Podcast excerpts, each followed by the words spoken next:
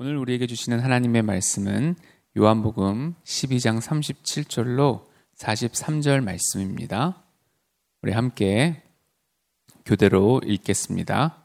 이렇게 많은 표적을 그들 앞에서 행하셨으나 그를 믿지 아니하니 이는 선지자 이사야의 말씀을 이루려 하심이라 이르되 주여 우리에게서 들은 바를 누가 믿었으며 주의 팔이 누구에게 나타났나이까 하였더라 그들이 능히 잊지 못한 것은 이 때문이니 곧 이사야가 일, 다시 일렀으되 그들의 눈을 멀게 하시고 그들의 마음을 완고하게 하셨으니 이는 그들로 하여금 눈으로 보고 마음으로 깨닫고 돌이켜 내게 고침을 받지 못하게 하려 함이라 하였음이더라.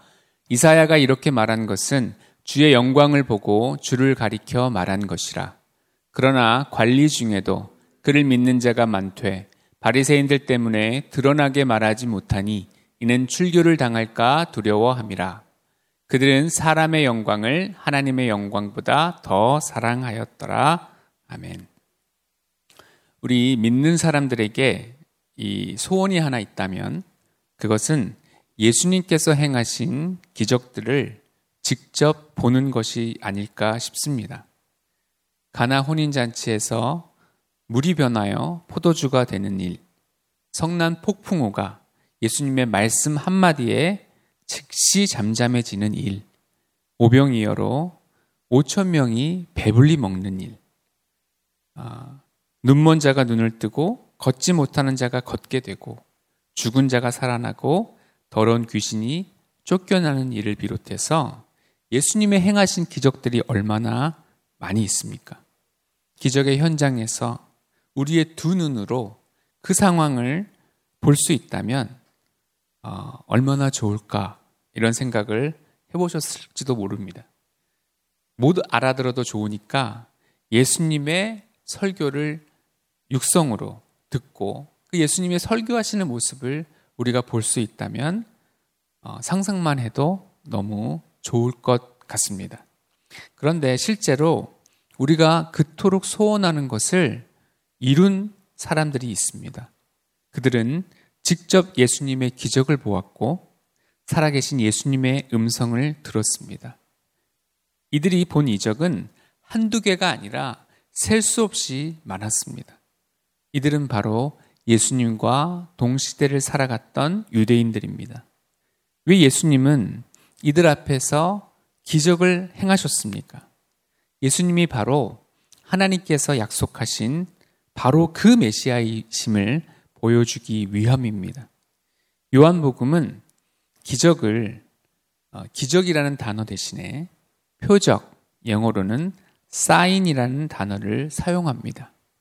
기적은 기적 자체가 목적이 아니라 기적이 가리키는 사인, 즉 어, 기적을 행하신 분이 바로 하나님의 아들 그리스도다, 그리스도다라는 것을 보여주기 위한 표지판이라는 뜻이죠. 예수님께서는 수없이 많은 다른 표적들을 행하셨습니다. 그리고 그 모든 기적이 극률의, 극률의 마음에서 나온 선한 행위였어요. 말씀하시고 행동하시는 위대하신 예수님의 모습 하나하나를 보면서도 유대인들은 예수님을 메시아로 믿지 않았습니다.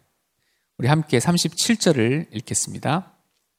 이렇게 많은 표적을 그들 앞에서 행하셨으나 그를 믿지 아니하니.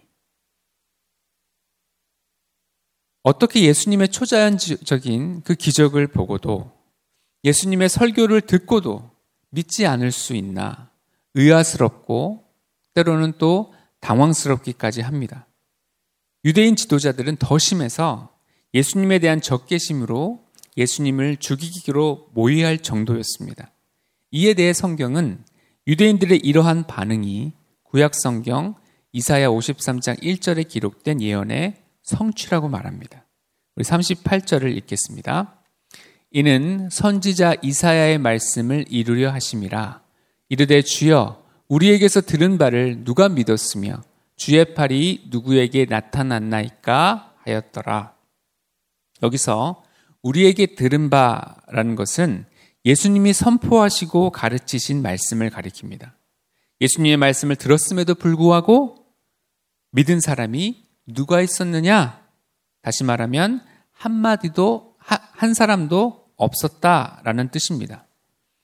아, 주의 팔은 하나님의 능력을 상징하는데 예수님께서 행하신 기적들을 말하죠. 기적이 일어나는 현장에 있던 사람들도 그 기적에만 열망할 뿐 기적이 가리키는 예수님을 믿지 않았다는 뜻입니다. 심지어 기적의 수혜자들 중에서도 예수님을 예수님을 메시아로 받아들이지 않았던 것입니다. 주의 팔로 권능을 행했는데 그 권능의 수혜자들이 제 갈 길로 갔다는 것입니다. 10명의 나병 환자를 다 치유해 주셨지만 한 명만 와서 감사를 표하고 예수님을 인정했을 뿐 나머지 아홉 명은 예수님께 감사하지도 않고 믿지 않았던 것처럼 말이죠. 더 나아가 그들이 예수님을 믿지 못한 불신의 이유에 대해서 이사야 6장 10절을 인용합니다. 우리 39절부터 41절까지를 읽겠습니다. 저희가 능히 믿지 못한 것은 이 때문이니 곧 이사야가 다시 일렀으되 그들의 눈을 멀게 하시고 그들의 마음을 완고하게 하셨으니 이는 그들로 하여금 눈으로 보고 마음으로 깨닫, 깨닫고 돌이켜 내게 고침을 받지 못하게 하려 함이라 하였음이더라. 이사야가 이렇게 말한 것은 주의 영광을 보고 주를 가리켜 말하는 것이라. 아멘. 이사야는 이스라엘 백성의 불신앙을 지적하며 그들이 믿지 못한 이유는 하나님께서 그들의 눈을 멀게 하시고 마음을 완고하게 하셨기 때문이라고 했습니다. 마찬가지로 유대인들이 예수님의 말씀과 표적을 받아들이지 못한 것은 그들의 눈도 가리워지고 마음도 완고했기 때문입니다. 그런데 오늘 성경의 이 표현은 오해의 소지가 있습니다. 유대인들은 너무 믿고 싶은데 하나님께서 못 믿도록 막은 걸로 인식할 수 있기 때문입니다. 사실 어, 인간은 죄로 인해서 영적으로 이미 눈먼 자들입니다. 이미 눈먼 자들인데 또다시 눈을 멀게 할 필요는 없겠죠. 그리고 죄성을 가진 인간은 근본적으로 완고합니다. 완고한 자들을 굳이 더 완고하게 할 필요는 없는 것입니다. 로마서에서 이를 가리켜 내어버려 두셨다라고 표현했습니다. 이들은 빛보다 어두움을 더 사랑한 자들이며 아무리 믿는 자처럼 보여도 결국은 믿음을 배반하게 되어 있고 광야 생활 중에서 불평과 원망으로 믿음 없었던 이 출애굽 1세대와 같은 자들인 것입니다. 그러니까 그들의 불신앙의 마음, 하나님께 굴복하지 않고 하나님을 자기들의 정치적 목적으로 이용하려는 죄악의 성향이 그들을 하나님께 굴복하지 않고 하나님을 자기들의 정치적 목적으로 이용하려는 죄악의 성향이 그들을 계속해서 영적 맹인으로 완고한 자로 만들었던 것입니다. 이들은 적극적으로 자기들의 이익과 만족이 목적이고 자기 자신이 신이지 하나님을 참된 신으로 받아들일 마음이 없던 자들이었기에 하나님께서는 자기들이 원하는 대로 그냥 내버려 두셨다라는 뜻입니다. 예수님이 아무리 문을 두드려도 그 마음의 문을 열지 않았던 자들이었기에 그들은 그렇게 멸망의 길을 가게 되었던 것입니다. 이러한 불신자들과는 대조적으로 믿음이 있었던 사람들, 그러나 연약한 믿음이, 믿음이 있는 사람들에 대한 이야기가 또 나오고 있습니다. 우리 42절을 읽어보겠습니다. 그러나 관리 중에도 그를 믿는 자가 많되 바리새인들 때문에 드러나게 말하지 못하니 이는 출교를 당할까 두려워함이라. 여기서 관리라고 하면 유대인 지도층을 가리키는 말인데 지도층이라면 존경받는 귀족이요. 또 권세가 막강한 사람들인데 이 지도층 안에 예수님을 믿는 자가 많았다고 했습니다. 아마도 밤중에 예수님을 찾아온 니고데모나 십자가 죽음 이후에 예수님의 시신을 거둔 아리마대 요셉 같은 사람이 이에 해당하는 사람일 것입니다. 이들을 성경은 믿는 자로 규정하지만 이들의 믿음은 처음에는 연약하고 초라했다는 것을 성경은 지적하고 있습니다. 바리새인들이 워낙 예수님에 대해서 비난하고 또 살기가 등등해서 악평을 하다 보니까 드러나지, 드러나게 말하지 못했다고 합니다. 믿음이 약하면 사람들의 눈치를 보기 마련이죠. 그리고 믿음 약한 지도층 크리스천들은 출교를 두려워했다고 했습니다. 오늘날로 말하면 시민권을 상실한 것과 같습니다. 소위 민증이 우리는 별게 아닌 것 같지만 민증이 없는 사람에게는 이 민증이 엄청난 권세거든요. 그런데 출교란 민증을 가진 국민이 갑자기 불체자로 전락하는 것과 같은 것입니다. 그 나라에서는 더 이상 살 수 없는 것이죠. 당시 유대교 종, 유대교 종교가, 종교가 전부였던 유대인들에게 출교라는 건 더 이상 어떤 종교적인 행사에도 참석할 수 없다는 뜻이 됩니다.